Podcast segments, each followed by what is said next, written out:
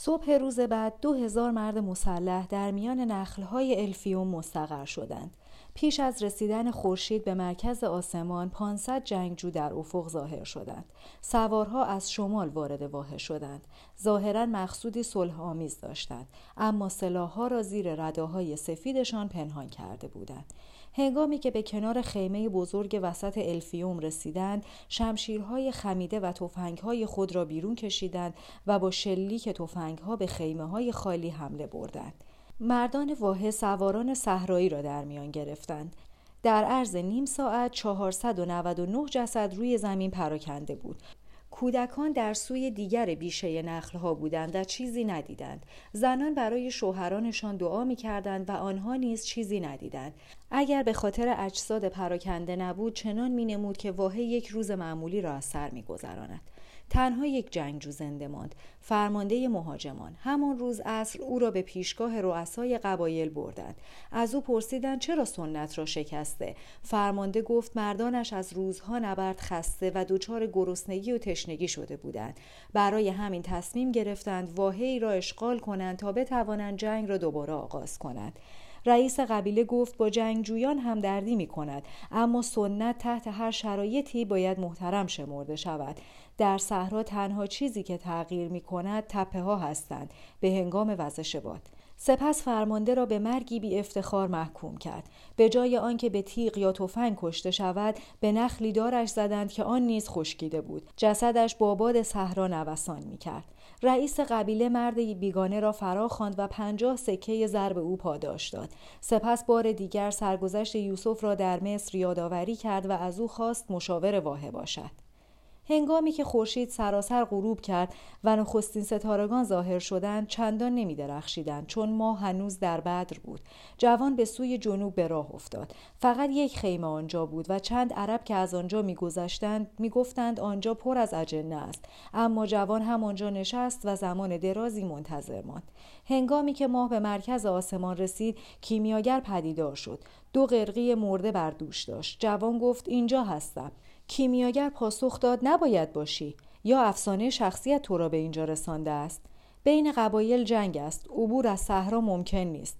کیمیاگر از اسبش فرود آمد و به جوان اشاره کرد همراهش وارد خیمه شود. خیمه ای بود همچون همه خیمه های دیگری که در واحد دیده بود. به جز آن خیمه مرکزی که تجمل قصه های پریان را داشت به دنبال آلات و کوره های کیمیاگری گشت اما چیزی نیافت. تنها چند توده کتاب اجاق آشپزی و فرشهایی پر از نگاره های مرموز. کیمیاگر گفت بنشین تا چای دم کنم و این قرقی ها را با هم بخوریم. جوان شک کرد که مبادا همان قرقی هایی باشند که روز پیش دیده بود. اما چیزی نگفت. کیمیاگر آتش روشن کرد و در اندک زمانی بوی دلپذیر گوشت خیمه را آکند. بوی آن از عطر قلیان ها هم دلپذیرتر بود.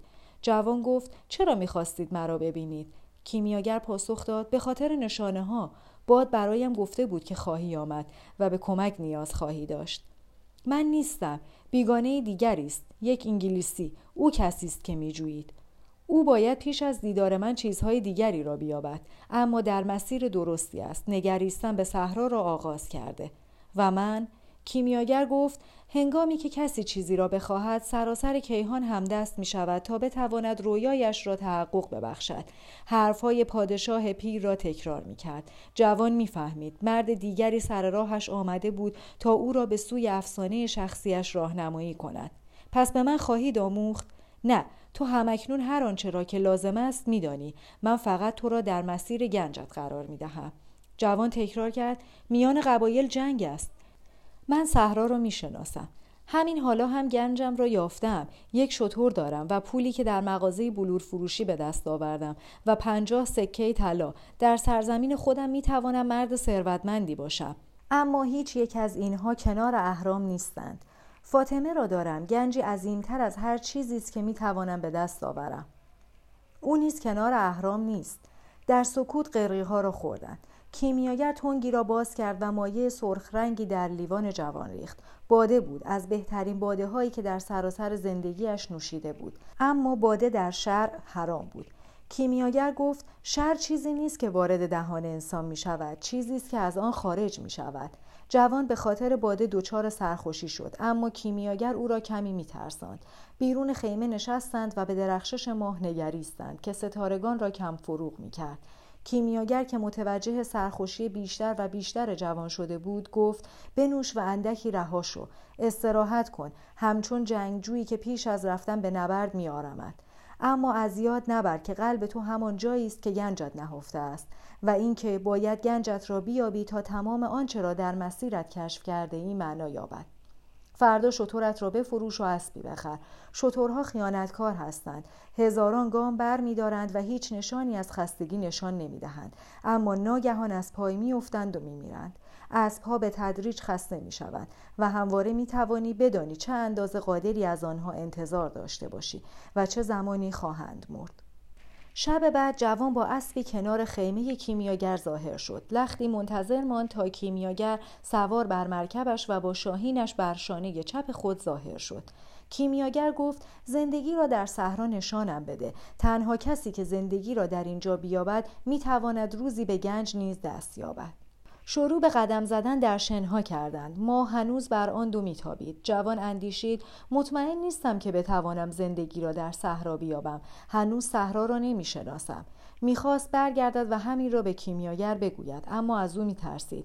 به سنگلاخی رسیدند. جایی که جوان قرقی ها را در آسمان دیده بود. اما اکنون همه چیز فقط سکوت بود و باد.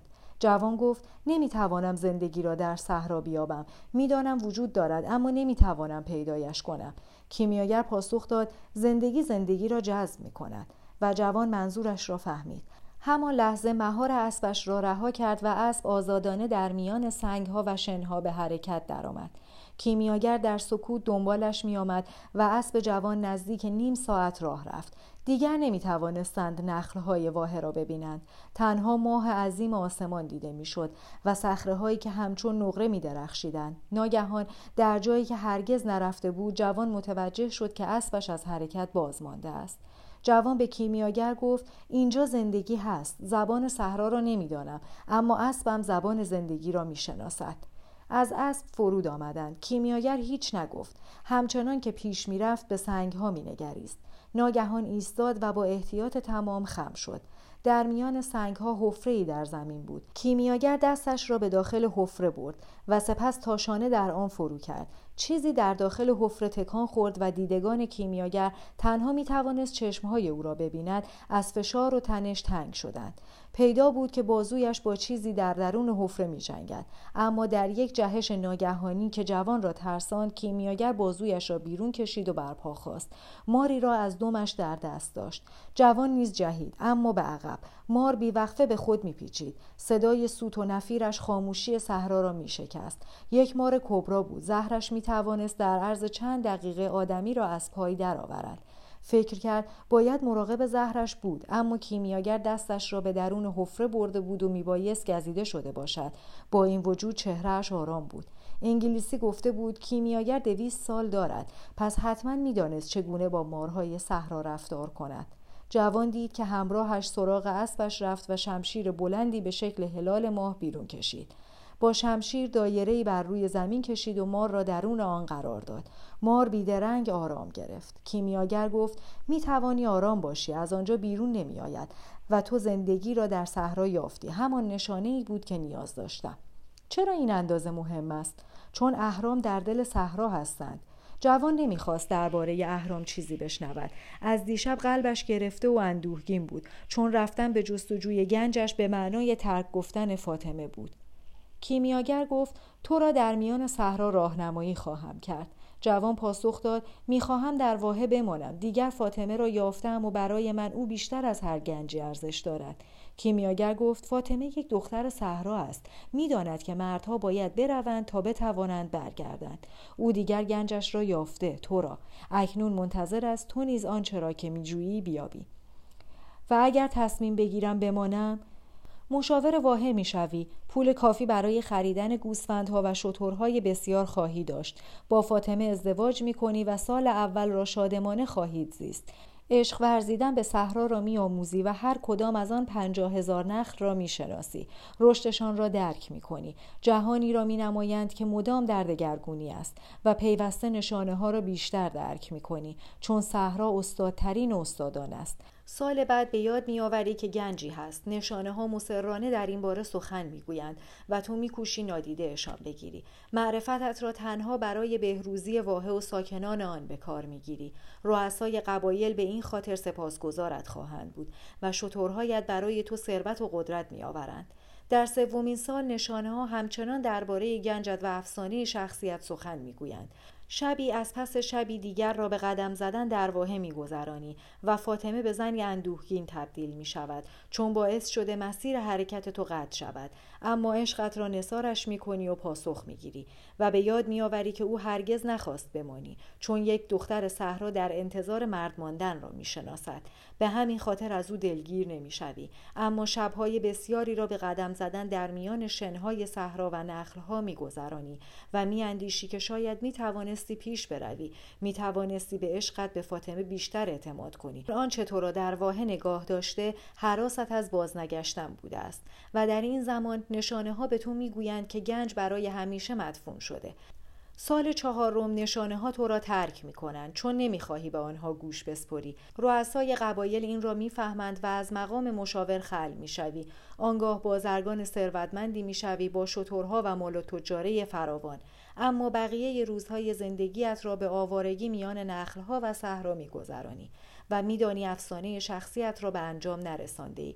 و اکنون دیگر برای آن بسیار دیر است. بی آنکه هرگز فهمیده باشی که عشق هیچگاه انسانی را از دنبال کردن افسانه شخصیش باز نمیدارد. اگر چنین شود به خاطر آن است که عشق تو عشقی راستین نبوده عشقی که به زبان جهانی سخن می‌گوید. کیمیاگر دایره روی شنها را پاک کرد و مار به تندی در میان سنگ ها ناپدید شد.